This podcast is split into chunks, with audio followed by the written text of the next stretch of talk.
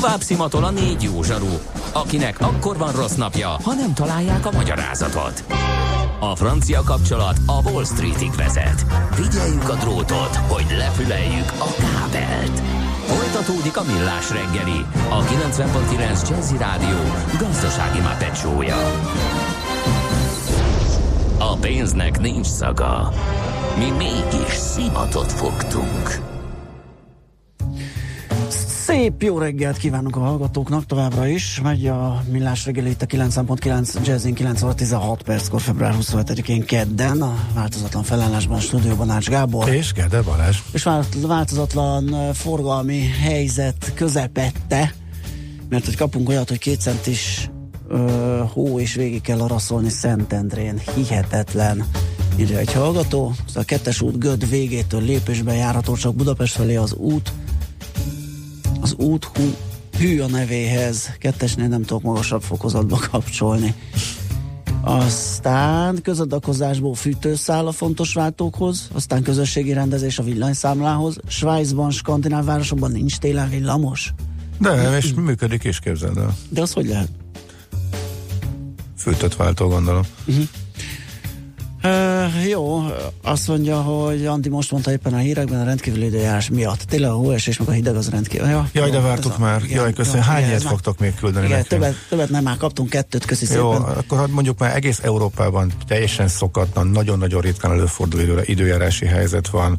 Iszonyat hideg van délen, Izlandon van az egész kontinensen szinte a legmelegebb, már mint ugye Pireneusi félszigetet leszámítva, és Budapesten mondjuk minden évben sincsen olyan, hogy mínusz 8 fokban esik a hó. Oké, persze, lehet erre azt mondani, hogy na hát télen essen a hó, de szerintem ez már tényleg teljesen fölösleges rágódni. Ilyen tényleg nálunk ritkán van. Akkor most meséljen a múlt. Nem ma, és nem mi találtuk fel a spanyol viaszt. Mesél a múlt. A millás reggeli történelmi visszatekintő rovata akkor, abból az időből, amikor pödört bajusz nélkül senki nem lehetett tőzsdeüzér. Érdekességek, évfordulók, események annó. Mesél a múlt. Így trédeltek dédapáink. Hát most lerántjuk a leplet Mátyás királyunkról, akiről az maradt fönn, ugye, hogy Mátyás az igazságos, Hát megnézzük, hogy olyan jó volt-e, olyan igazságos-e. Katona Csaba történész segít nekünk feleveníteni az alakját. Szia, jó reggelt! Szervusztok, jó reggelt kívánok! Na, hát mi a helyzet ezzel? Fennmaradt, hogy a mendemondák szerint, hogy milyen igazságos volt, áruhában járt és rendet rakott a nép között, hogyha úgy gondolta, hogy ott valami galiba van. Mennyire volt ez igaz, és mennyire volt keménykezű? Hát a keménykező az meg a hét. Igen. Maradj, maradjunk ennyiben. Természetesen a népmesék Mátyás királyát, aki áruhában járja a népet, és kizárólag az érdekli, hogy a nagyurak által elnyomatott nép boldog uh-huh. legyen, és gömörbe megbetkizteti a nagyurakat, meg ehhez hasonlókat, ez ne, ne semmi köze nincs a valóságos Mátyás királyhoz. De ez nem olyan meglepő, szerintem, akárhogy is nézzük. Kicsit talán nyersen csapok bele a lecsóba, amikor azt mondom, hogy ugye mindenki hallotta már azt a szép mondást, hogy Kádár alatt jobb volt. Igen. Oké, okay. na akkor kezdjük talán ott, hogy azért a Mátyás idején legalábbis későbbről tekintve, hát igencsak rend volt az országban. Valahol itt kezdődik ez a legenda. Tehát ugye utána mit történik? Pár évvel később ilyen trónharc, olyan trónharc, jön Mohács, az állandó török veszedelem, van Szapolyai János király, van Ferdinánd király már Mohács után. Tehát történet lényege, hogy későbbről visszatekintve, ugye a káosz, ami tortült ott a magyar történelmi évtizedében, sőt aztán majdnem hogy évszázadaiban, hát az Mátyás idején az nincs. Hát valahol itt indult ez a legenda. Mindazonáltal Mátyás egy tipikus reneszánsz uralkodó volt, és hát a kortársai finoman fogalmazva nem rajongtak érte. Közelítsük meg a nép oldaláról. Hát nagy valószínűséggel a egyik legkomolyabb adó összeget vetette ki a jobbágyokra, meg kellett az ő különféle háborúihoz. Na, az is persze, hogy a rendet biztosítsa, de az biztos, hogy elképesztően magas adót dobott ki a átláthat a népre, és hát viszonylag ritkán fordul elő, hogy valaki mondjuk ettől népszerű lesz. Igen. Ugye? Tehát ez, ez nem az az eszköz, amit nem. mondod. Szert lehet tenni a toplisták élére repülésnek szükséges dolgokhoz. Na a másik dolog, hogy ő viszont, ahogy említettem, tipikus reneszánsz uralkodó, tehát ebbe ezt is értsük bele, hogy ő kőkeményen egyszemélyes döntéseket hozott. Ugye fiatalon került trónra, 1458-ba, tehát 15 éves, és aki őt róla segíti, az nem más, mint a nagybátyja Szilágyi Mihály, aki a magyar történelemnek egy némiképp megint csak méltatlanul elfedett figurája. Ő egyébként Nándorfehérvár védője, ama bizonyos 1456. évi ostromnál, ugye a Hunyadi János a sógora, az később beszél be magát a várba. Tehát neki nagyon komoly érdemei vannak a vár védelmében, meg minden egyébben, de legfőképpen nagyon komoly érdemei vannak abba, hogy miután Hunyadi Lászlót lefejezik, ugye ő a Hunyadi pártnak, mondjuk így a Hunyadi párt, és nem a mai értelemben pártról beszélünk, a vezére, édesapja halála után, utána Szilágyi Mihály veszi kezébe a dolgokat, hiszen a ifjú Mátyás az ugye Pogyebrád György kezére adva Prágában fogoly. És végül is ő az, aki különféle politikai alkokkal és egyebekkel elintézi azt, hogy Mátyásból király csináljanak, innen jön megint a legenda, hogy a nép a Dunai egére üzönölve királyá választotta Mátyást. Hát ennél is bonyolultabb egy picit a történet, tehát a Hunyadi párthívek konkrétan nagyon sokat tettek azért, Szilágyi Mihály az élem, hogy belőle király legyen, ez egy politikai alkú volt. De Szilágyi Mihálynak az volt az elképzelése, és ki is neveztette magát kormányzóvá, hogy hát majd ő a unokaöccse helyett, aki fiatal, meg biztos alkalmatlan még az uralkodásra, majd a saját kezébe veszi a dolgokat. Hát tévedett. Tévedett, Hunyadi Mátyás már ekkor megmutatta az oroszlán körmeit, kiváló képességű emberről beszélünk egyébként.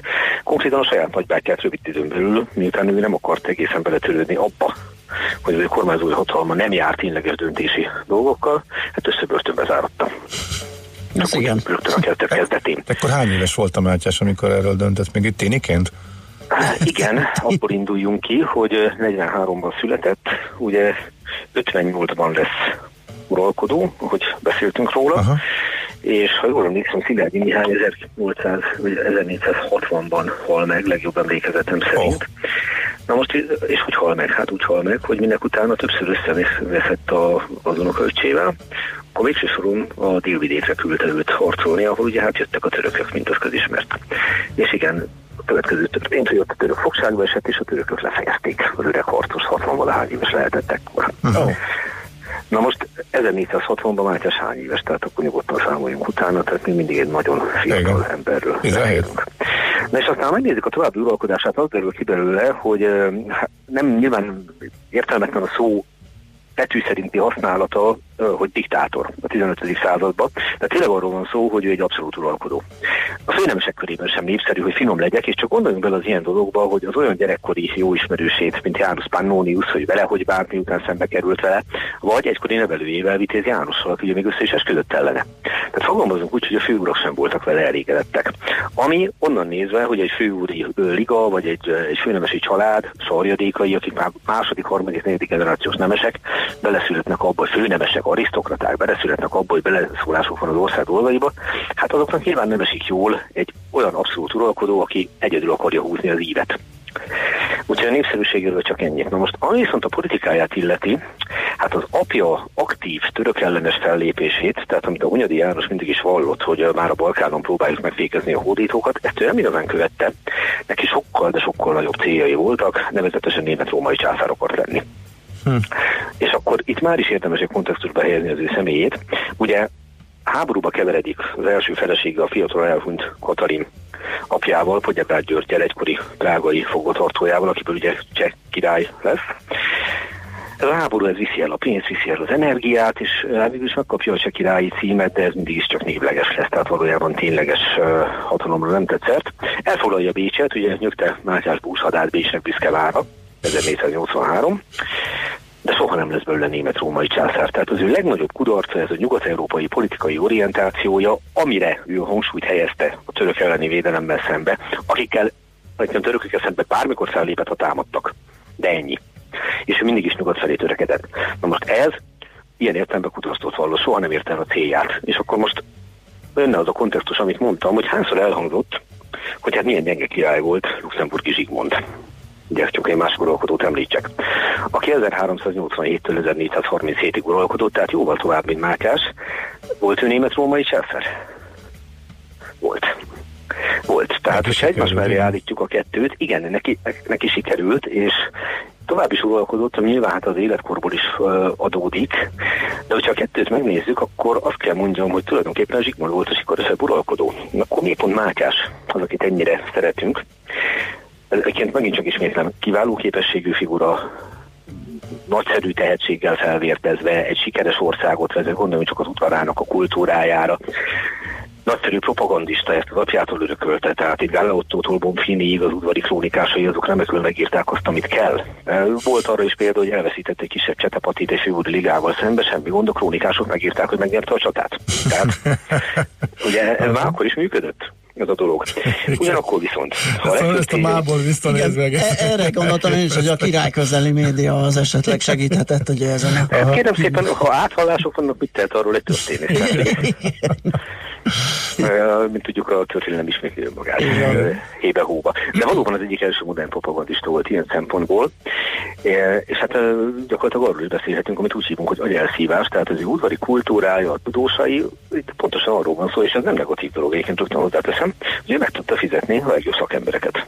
Uh-huh. És meg is fizette. Uh-huh. Viszont ha meg azt nézzük, hogy a uralkodása hova vezetett, hát olyan értelemben is kudarcnak nevezhető, hogy nem csak hogy a német-római császári címet nem tudta megszerezni, hanem hát ugye gyermektelen maradt a házassága mindkettő, és egy törvénytelen gyermeke született csak Korvi János herceg, és arra gyakorlatilag nem volt esélye, hogy dinasztiát tudja alapítani. Tehát ilyen értelemben is tulajdonképpen kudarcosnak nevezhető az uralkodása vége. Még egy fontos dolgot megemlítenék, ez az ő halála. Ugye 47 éves, amikor meghal. És Hát fölmerül a kérdés, hogy ezt többször elhatott, és esetleg meggyilkolták. Romlott fügét elett, rosszul lett, majd pedig meghalt. Többször találkoztam azzal a véleménnyel, hogy biztos, hogy megölték, és a hivatalos magyar történettudomány nem is hajlandó foglalkozni ezzel a felvetéssel. Hát a hivatalos magyar történettudomány abszolút nem veti ezt a lehetőséget. Én azt vettem el, hogy van olyan hivatalos magyar történettudomány, tehát kutató történészek vannak normális országban, és tehát ezt a kérdést majd igyekeznek választ találni. Tehát Kubinyi Andrást tudom idézni, az egyik legkomolyabb Mátyás kutatót is nyugosztalja, sajnos nem ér már tanár úr. Nem lehet elvenni a lehetőséget, hogy megmérgezték, de se erre, se az ellenkezőjére konkrét bizonyítékunk nincsen, és hát nagy valószínűséggel soha nem is lesz. Biztos, hogy nem lesz. Uh-huh. Tehát sajnos itt sötétben tapogatózunk. Úgyhogy tulajdonképpen Hunyadi Mátyás egy elég vegyes megítélés uralkodó valójában, ami miatt az ő személyi előtérbe került, ott nagyon fontos szerepet játszott a 19. század erős nacionalizmusa, amikor is ugye a nemzeti érzés az gyakorlatilag minden elsöpört, és itt fogalmazódott meg az a dolog, ami a 15. században egyébként értelmezhetetlen ebben a formában, hogy nemzeti király és ő volt úgymond az utolsó nemzeti király, mert utána ugye jött aztán a Dobzseu László, aztán jöttek a Habsburgok, Szapolyai Jánost, azt senki nem tekint ilyen értelemben nemzeti királynak, hozzáteszem, nem biztos, hogy magyar volt az anyanyelve, de én ismételném, ennek nem volt jelentősége. De a 19. század utólag jelentőséget tulajdonítottak neki, és volt egy nagyformátumú, magyarnak nevezhető király. Megint visszautalnék arra, hogy természetesen, bár megint mondom, hogy ennek nem volt jelentősége, hát a család származása az legalábbis vitatott olyan értelemben pedig, hogy fölmerült esetleg a kun származása Unyadi családot tekintve, de legfőbb legvalószínűbb az valóban a román származás. Így szokták emlegetni, hogy Hunyadi János apját, akit Hunyadi János hívták Olá Jankónak is, ugye, tehát volt egy ilyen beceneve, hogy a Vajknak hívták. De ez a Vajk, ez egy jóindulatú magyarítás, mert a források sokkal inkább a Vojku névalakkal találkozunk, az meg kevésbé tűnik turul eredetűnek. Úgyhogy uh, maradjunk annyiban, hogy nemzetiségileg nagyon nehéz meghatározni, de azért valószínűleg román eredetű családról beszélünk, de a 15. század ennek, ennek tényleg nem volt különösebb tétje, uh-huh. ebben a 19. század ezt Fölkapta. elfokozta. Mindent értünk. Így jött elő az a dolog, hogy hát persze a nagy nemzeti királynak lett a mintaképe. Mátyás Aha. király, akit ráadásul az utólagos káoszok, káosz következtében elkezdtek utólag értékelni, nem feltétlenül ok nélkül, mert azért a, a rend, meg a kiszámíthatóság az persze a számít, ott volt a fényes európai udvar, ott volt az a Magyarország, ami európai tényező volt, ellentétben a Mohács utáni időszakkal. Úgyhogy így kaptuk meg Mátyás király legendáját, amit azt tudom mondani, hogy a történeti Mátyás király is kiváló ember volt, nagy uralkodó, de azért jóval árnyaltabb az ő személy, személynek a megítélése is, és az uralkodásának a megítélése is. És nagyon... A történelem az nem Hollywood. Igen. Nagyon, jó, és hát nagyon szépen köszönjük, Köszi, hogy ezt árnyaltad nekünk. Így is van, így is van. Jó munkát, szép napot. Viszont kívánom. Szervusz. Katona Csaba történésszel beszélgettünk az igazságos Mátyásról. Mesél a múlt robotunk hangzott el. Kövesd a múlt gazdasági és tőzsdei eseményeit kedd reggelenként a Millás reggeliben.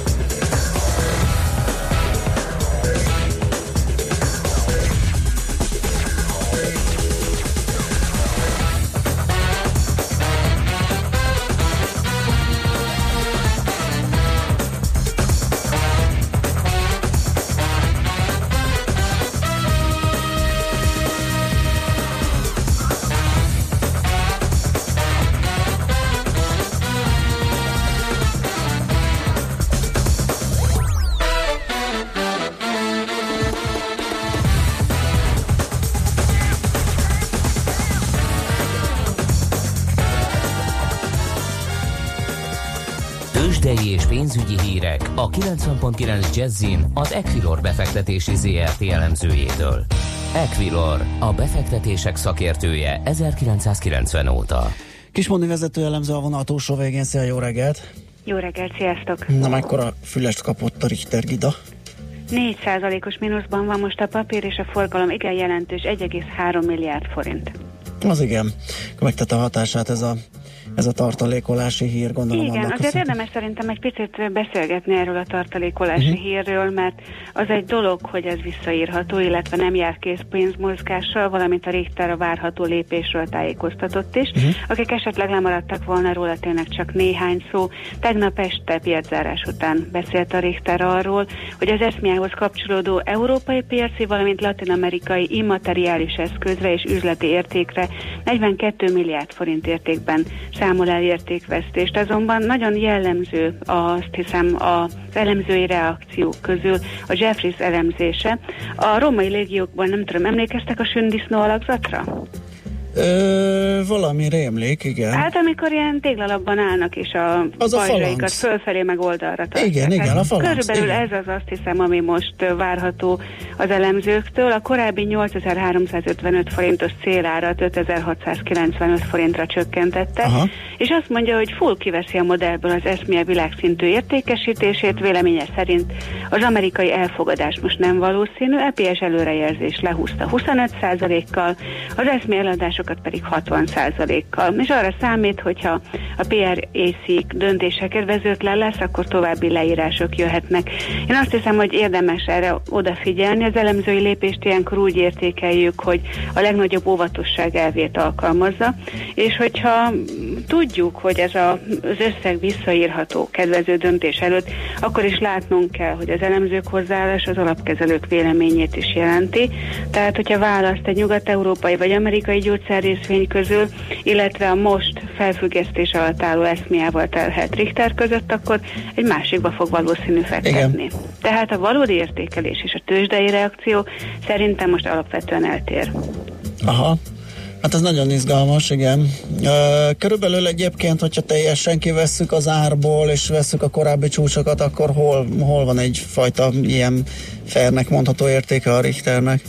Én azt kell, hogy mondjam, hogy 800-900 forintnál a teljes eszmélyen hatást én nem tenném többre. Tehát ez mindenképpen a 6000 forint körüli értékeket jelenti. Az, ami goodwillben, immateriális javakban, illetve a Richter körüli hírekkel kapcsolatban még beárazható, én azt hiszem, hogy ez nem számszerűsíthető. 18 az egy ilyen nagyon veszélyes, ingoványos talaj lesz ebből a szempontból, és valószínű, lesznek jóvételi lehetőségek is majd, de én most arra számítok, hogy tesztelni fogjuk az 5400 forintos szintet. Uh-huh, világos. Na, ez izgalmasan hangzik, meglátjuk, hogy hogyan alakul. Mit mondtam, milyen forgalom mellett? 1,4 milliárd forint most Hú. már a forgalom. Az igen. És most hol tartunk árfolyamban? Most 5850 forinton kereskednek Aha. a papírra. Tehát akkor elenge, elengedtük a hatos szintet, és akkor itt azért tisztességes kitározás van. Uh-huh. Oké, okay. jöhet majd a beszálló keresés, hogyha tovább hullik. Aha. Világos. Na, a többiek hogy állnak? Az OTP 11.540 forinton kezdte a napot 0,3%-os pluszban. Pénteken jelentenek majd, úgyhogy hamarosan a piac felfigyel arra, hogy ebben a negyed évben egy újabb akvizíciót tesznek be a könyvekbe, úgyhogy legalább 100-130%-kal nő majd a nettó profit, és hát ez a következő negyed években mindig így lesz, hiszen újabb és újabb bankfelvásárlásokat jelentett be az OTP, és ez is a terv, úgyhogy igen, volatilis negyed évekre számítunk, ez a negyed év valószínű csúcs lesz az OTP számára. Még egyelőre nem látom a jelentős vételi érdeklődést, látjuk majd péntek hajnalban, hogy milyen számok jönnek ki. Uh-huh. Aztán nézzük a múlt 2818 forinton áll 0,6%-on, a Magyar Telekom pedig 458 forinton fél százalékon, de a figyelem alapvetően a Richteren van, úgyhogy a forgalom nagyon alacsony ebben a két papírban. Uh-huh. Világos, van-e mozgás esetleg a középvonalban?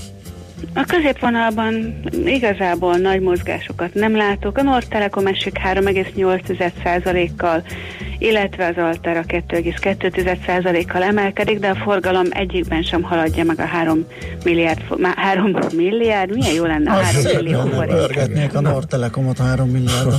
Így van. Soránó pályán viszont mozog az euróforint el. Érdemes igen. odafigyelni, hiszen ma MNB kamat döntőülés lesz. Nem számítunk semmire, de hogyha azt nézzük, a kisebb módusulások az üzenetben, amit ilyenkor háromkor szoktak közé tenni, megmozgathatják a forint kurzusát. Szerintem erre is készül most a piac. 313,70 fölött van az euró-forint kurzusa, úgyhogy az euró-dollár az gyakorlatilag változatlanul az 1,23-as szintek környékén mozog, egy dollárért pedig 254 forint 40 fillért kell adni. Oké, okay, Móni, köszi szépen a beszámolót, majd zárás előtt ismét hívunk titeket, addig jó munkát! Én is köszönöm a figyelmet, sziasztok! Szia! Kisvoni vezető elemző számolt be nekünk a tőzsdenyításról és a Richterre adott első befektetői reakciókról, illetve a céltartalékolás következtében beállt esésről. Tőzsdei és pénzügyi híreket hallottak a 90.9 jazz az Equilor befektetési ZRT elemzőjétől. Equilor, a befektetések szakértője 1990 óta. Műsorunkban termék megjelenítést hallhattak. Rövid hírek a 90.9 jazz nagy szél és hófúvás jön az egész országban. Jó reggelt kívánok! A mikrofonnál Schmidt Andi. Az extrém hideg miatt a héten sehol sem kapcsolja ki az áramot az elmű émász. A cég szolgáltatási területén Borsod, Heves és Nógrád megyében a díjhátralékosoknál sem köti ki a kábeleket. Az EON múlt pénteken jelentette be, hogy vasárnapig felfüggeszti a számlatartozások miatti kikapcsolásokat. További 50 millió forint fordítható a hajléktalan ellátásra. A rendkívüli hideg miatt a kormány megemelte az eddigi 360 millió forintos keretet. A pénzből egyebek mellett takarók, hálózsákok vásárolhatók. Az intézményeken kívül 87 utcai szociális munkaszolgálat segíti a hajléktalanok ellátását. Az éjjeli melegedők szinte már teljesen megteltek. Adathalászok próbálják becsapni az OTP Net Bank ügyfeleit. Ismeretlenek a bankra hivatkozva próbálnak személyes adatokat megszerezni internetbelépéshez. A levélben lévő hivatkozás azonban adathalász oldalra vezet. Az ügyfeleket arra kérik, hogy az ilyen levelekre ne válaszoljanak, illetve azonnal hívják az OTP központi számát. A bank felhívja a figyelmet arra is, hogy nem kér bizalmas adatokat. Négy és fél milliárd évnél idősebb csillagközi anyagot találtak egy meteoritban a kutatók. A kutatásnak magyar vonatkozásai is vannak. A spektroszkópiás vizsgálatokat az MTA Wigner Fizikai Kutatóközpont munkatársa végezte. A csillagközi anyag egy 1996-ban a libiai sivatagban talált meteoritban volt, melyen most sikerült elvégezni a bizonyító vizsgálatokat. Ez az első alkalom, hogy az ember csillagközi anyagot foghat a kezében. A csillagközi por megtalálása azért is rendkívüli, mert az eddigi elméletek szerint a naprendszer keletkezésekor az akkor jelenlévő por nagy része felhasználódott a bolygók, kisbolygók és óriás bolygók keletkezésénél. A kutatók ezért eddig azt feltételezték, hogy nem sok por maradhatott a naprendszerünkben. Borult lesz ma az idő, és bár napközben többfelé havazhat, délutántól egyre kevesebb hó várható. Élénk szélre és többfelé kellemetlen széllökésekre lehet számítani, és ezért hófúvások is lesznek. A legmagasabb nappali hőmérséklet mínusz 2 és mínusz 8 fok között alakul. A hírszerkesztőt Schmidt-Tandit hallották friss hírek legközelebb fél óra múlva. Budapest legfrissebb közlekedési hírei, itt a 90.9 jazz a fővárosban a 4-es és a 6-os villamos helyett pótlóbusz közlekedik a Korvin negyed és a dél-budai végállomások között váltóhiba miatt. A 47-es és a 49-es villamos ismét a teljes vonalon jár. Tart még a helyszínelés a Gubacsi úton a Fegyvergyár utcánál, de az 51-es villamossal újra a teljes vonalon lehet utazni a 129-es autóbusz ismét az eredeti útvonalon közlekedik. Sárgán villognak a jelzőlámpák a negyedik kerületben az Árpád úton a Rózsa utcánál. Lezárták a félútpályát a Hűvösvölgyi úton a Völgy utcánál közműjavítás miatt. A forgalmat jelzőlámpa szabályozza. Szép csilla BKK Info. A hírek után már is folytatódik a millás reggeli. Itt a 90.9 jazz Következő műsorunkban termék megjelenítést hallhatnak.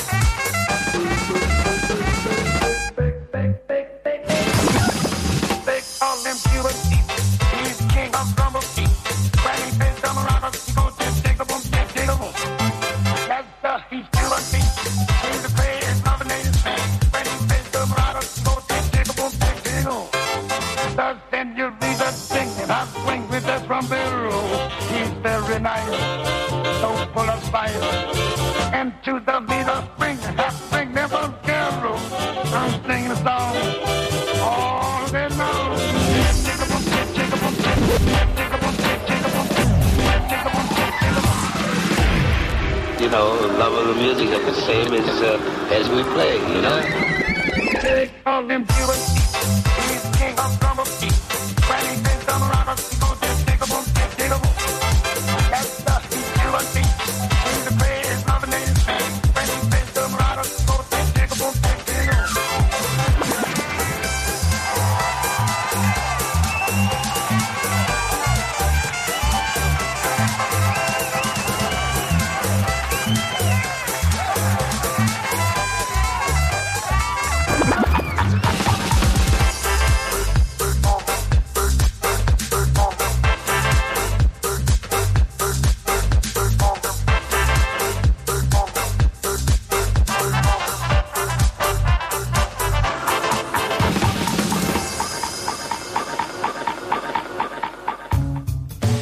Na kérem szépen itt vagyunk a Kultmogul rovatunkban, egy kicsit a múzeumokkal foglalkozunk, két magyarországi múzeum, a Gyulai Almási Kastély Látogatóközpont és a Budapesti Szikla Kórház Atombunker Múzeum is bekerült az év Európai Múzeum a 2018 D 40 jelöltje közé. Most ez utóbbi a Szikla Kórház Atombunker Múzeum marketing menedzserével Polácska Fruzsinával beszélgettünk. Jó reggelt kívánunk! Jó reggelt kívánok én is! Mit jelent ez, hogy bekerültek, hogy zajlott ez, nevezni kellett, megtalálták, kiválasztották, hogy zajlik ez a megmérettetés? Ez egy viszonylag hosszú folyamat, mi beadtuk a pályázatunkat erre a díjra, amit egyébként az Európai Múzeumi Fórum hozott létre. Ezt követően pedig kijött egy bíráló, Svájcból érkezett az úriember, és ő részt vett egy tárlatvezetésen, illetve hát egy rövid prezentáció keretein belül bemutatunk neki a múzeumunkat, illetve annak működését, és ezt követően pedig tájékoztatott, tájékoztattak bennünket arról, hogy bekerültünk a legjobb 40 múzeum közé. Nagyon jó, gratulálunk először is, és reméljük, hogy uh, sikeres lesz a, a továbbmenetel is. Mi számíthat vajon, mi manapság a 21. században egy vonzó tárlat, múzeum, milyen légkör, milyen, milyen kiállítási jelleget ölt egy ilyen? Ebben a 40 jelöltben nagyon sokszínű múzeumok kerültek be. Mi azt gondoljuk, hogy a, ami a múzeumoknak a különlegességét adja az, hogy eredeti környezetében mutatjuk be a sziklakorházat, és ezáltal a látogatók tulajdonképpen a 20. században csöppennek vissza, és egy, egy olyan időutazáson tudnak részt venni, amin keresztül át tudják járni a, a múzeumi helyiségeket, és, és olyan, mintha ha visszamennének az időbe. Természetesen ez csak egy tényező, nagyon sok más befolyásolja az, hogy, hogy miért lehet egy múzeum a legjobb Európában. A díjnak az elsődleges célja, hogy azokat a múzeumokat díjazza, akik kiemelkedő múzeumi teljesítményt értek el, és, és mindenképpen az innovációra törekednek, de azt gondolom, hogy ez, ez minden múzeum életében egy, egy nagyon fontos szempont és cél is. Kicsit beszélgessünk a múzeumról és a látnivalókról, hogy hogyan jött létre, hogy mikor került ki alakításra. Hogy jól tudom, egy jó ideig el volt zárva, és, és, és mi ott a látnivaló? A Sziklakórház egy működő kórház volt a második világháború idején, illetve később is az 1956-os forradalom idején. Később pedig atombunkerré alakították, ugyanis a hidegháborús fenyegetettség idején meg voltak arról győződve, hogy valamikor be fog következni egy atomtámadás, ezért érdemes lenni, lenne kialakítani egy olyan atombunkert, amely adott esetben kórházként tudna funkcionálni. Egészen 2002-ig titkosított létesítmény volt a Szikla Kórház, ami uh-huh. manapság nagyon meglepőnek tűnik. Múzeumként pedig 2008-ban nyitottunk meg, tehát 10 éve várjuk a látogatókat. Uh, igen, hát gondolom ez a sztori önmagában véve nagyon vonzó lehet, úgyhogy szerintem nagyon jó esélyekkel pályázik a, a múzeum a, a, a díjra. Alapvetően kik látogatják, Kül- külföldieket szerveznek oda zömében, itthonról is sokan megnézik. Én megmondom, ezt nagyon röstelem, én már kívülről belülről annyi képet láttam, hogy már szinte eligazodnék ott magam is, de még nem jutottam el oda, pedig nagyon kíváncsi vagyok, és tökre szeretném megnézni. Úgyhogy kicsit ilyen pironkodva fővárosiként mondom ezt, de alapvetően kik a látogatók? Nagyon vegyesek a, a látogatóink, igyekszünk uh, az ő igényeiknek is megfelelni, tehát korban és érdeklődésben is hozzájuk igazítani a, a tálatvezetéseket, ugyanis élő idegenvezetőkkel dolgozunk, tehát minden egész órakor indulnak angol, illetve magyar tálatvezetéseink. Abszolút tényleg azt lehet mondani, hogy, hogy nagyon változatos a, a közönség, de azt gondolom, hogy, hogy minden generáció talál valami érdekeset a kiállításban. Ezt tök beszélgettünk erről a Szikla kórházról, meg 50-es évekről, megcsörentett telefon a háttérbe, és azonnal egy ilyen fekete bakeli telefonképe ugrott be egy olyan, egy olyan vászon zsinórral a kagylóból, úgyhogy igen, nagyon, nagyon izgalmas ez. Bizony ilyen autentikus dolgokat is lehet látni a múzeumban. Még ha nem is azon tele bonyolítják a napi ügyeket. Uh, mi lesz a következő lépés? Hogy megy tovább a megmérettetés? Kell-e valami újjal előrukkolni, új prezentációt készíteni? Egyáltalán hogyan megy tovább az elbírálási procedúra?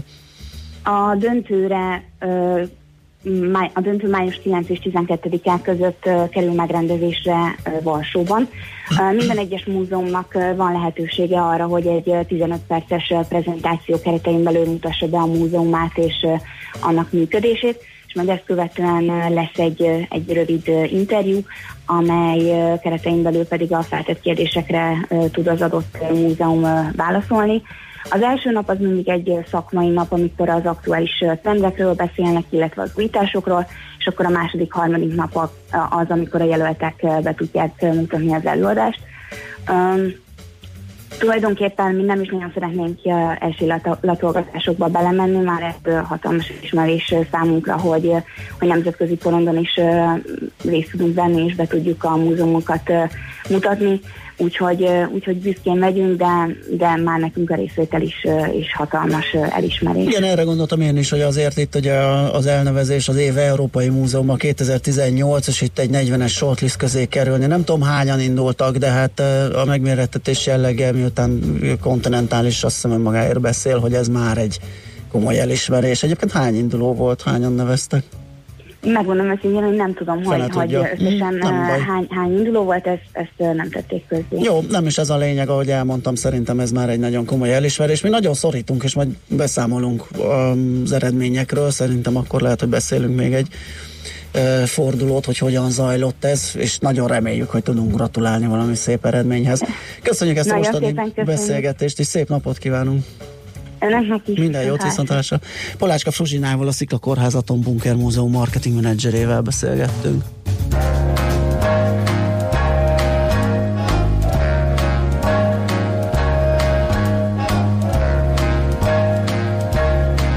I have got you under my skin. I've got you deep in the heart of me. So deep in my heart, you're really a part of me. I've got you under my skin. I have tried so not to give in. I have said to myself, this affair never gonna go so well. But why should I try to resist when, baby, I know so well that I've got you under, under my, my skin. skin. I would sacrifice anything, come what might, for the sake of holding you near, in spite of a warning voice. Comes in the night, it repeats and it shouts in my ear. Don't you know, blue eyes, you never can win. Use your mentality, wake up to reality. But each time I do, just the thought of you makes me stop before I begin. Cause I've got you under my skin. everything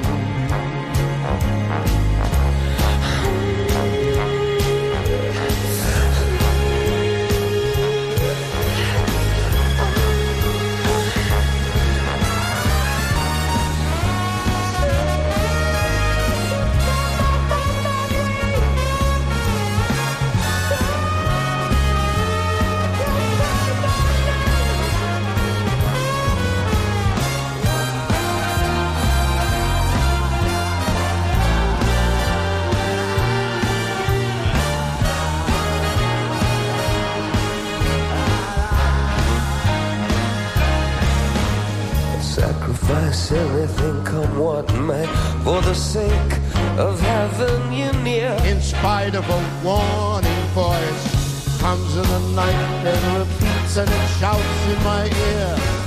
Don't you know, you fool, you never can win. Use your mentality. Wake up to reality.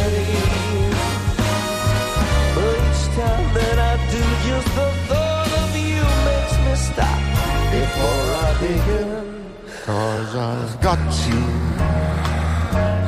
under my skin.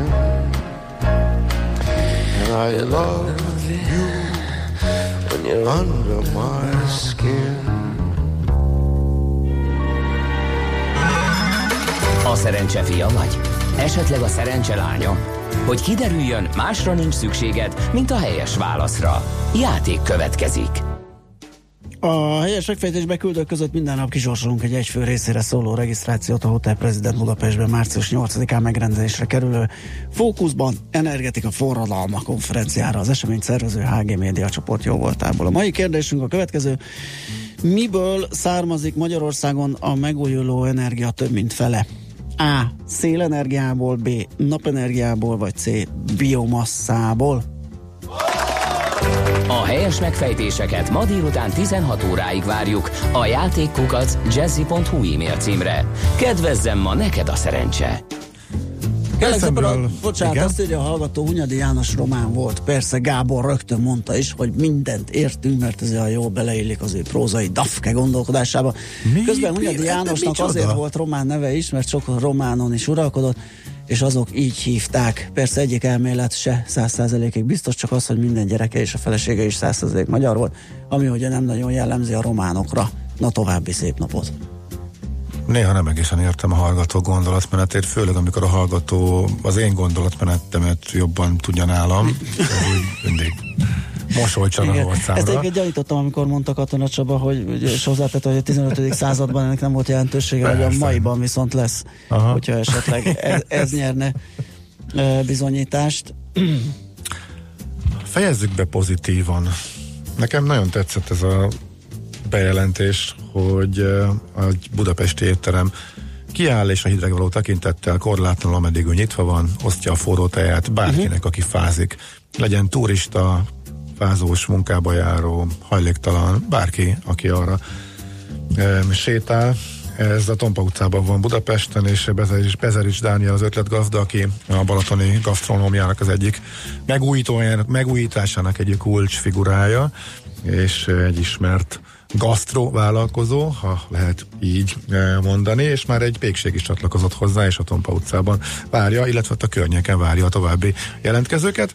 Hogyha valakinek ez kedve van, ez egy tök jó dolog lenne, hogyha a belvárosban több ponton is lennének ilyen forró teázó helyek, ahol tényleg most ebbe a következő pár napban péntek, amíg nagyon-nagyon hideg van, lehetne Hát igen, igen amikor és kedvünk ugye, szottyán, és amikor fázunk igen, egy és most őszintén tényleg bekerülne, meg egy fazék tehát megcsinálni, tényleg csak igen. jó szándék kérdése, ez nem egy, nem egy anyagi. Amelyik vendéglős ezt nem bírja el, vagy kigazdálkodni, az valószínű nem, nem kéne, hogy működjön, úgyhogy Ja, örülünk ennek, és lehet, hogy ezt akarta volna mondani mit Andi is, nem? Vagy fogja is. De most nem. mit, hall, mit ja, hittem, mert Fölvette a füles, de mintha nem minket hallgatna, hanem valami zenét, Igen. meg dobol, dúdol zenefüleinek. Nem. nem tudom elmondani. Na jó, tessék. Na jó, azt mondja, na jó. Itt egy hang. Itt egy hang. Nem, az előbb nem tudtam eldönteni a két hírblokk között, hogy most aludjak egy kicsikét, hogy dobódjak fel, Dobódjál és úgy döntöttem, fel. hogy feldobódok, és betettem zenét, és még a fülemben van. Ja, a Foo Fighters Sprit. Foo Fighters. A leginkább felül... Rá vagyok állva rockra, ez a van kész. A legfelülértékeltebb zenekar a YouTube után. Szerintem. Na, fú, Jó eset. Hiányzott már ide. Jó. Nem hallottátok? Pedig itt a szomszéd elég rendesen nyomta. Ja, és a Coldplay-t megelőzően. Nem, a Coldplay-t nem a, szeretem. A felülértékelt zenekarok. Ez a szám jó. Oszlopos. Jó, és a dobot néztem. Ezen nem veszünk össze, mert nem fogom meghallgatni. Na, köszönjük szépen. Igen, kérdezem, hogy Janko Szibinyáni, erről van szó, ez nem inkább szláv hangzású? Na, ebben most már nem fogunk tudni belemenni, nem is posztunk, hogy megfejtsük, onnan származnak a hunyadiak. Ezt még a történészek sem tudják biztosan állítani, úgyhogy szerintem mindenki találgasson és kutakodjon. Az a legjobb szórakozás. Átadjuk a terepes mit Andinak, mondjon nektek híreket, aztán jó sok zene, majd visszajövünk délután négyre, és uzsonna kamatot készítünk egészen ötig. Ötig. Így is van. Hogy mi lesz benne, az még meglepetés. Ma történik, és fontos és érdekes. Így is van. Szép napot nektek, sziasztok! Már a véget ért ugyan a műszak, a szolgálat azonban mindig tart, mert minden lében négy kanál. Holnap reggel újra megtöltjük a kávés bögréket, beleharapunk a fánkba és kinyitjuk az aktákat. Addig is, keressetek minket az arcaktákban, a közösségi oldalunkon. A mai adás podcastjét pedig holnapunkon. Millás reggeli, a 90.9 Jazzy Rádió gazdasági mapetsója. Ha csak egy műsorra van időd idén, tégy róla, hogy ez legyen az. Csak egy dolog lenne még.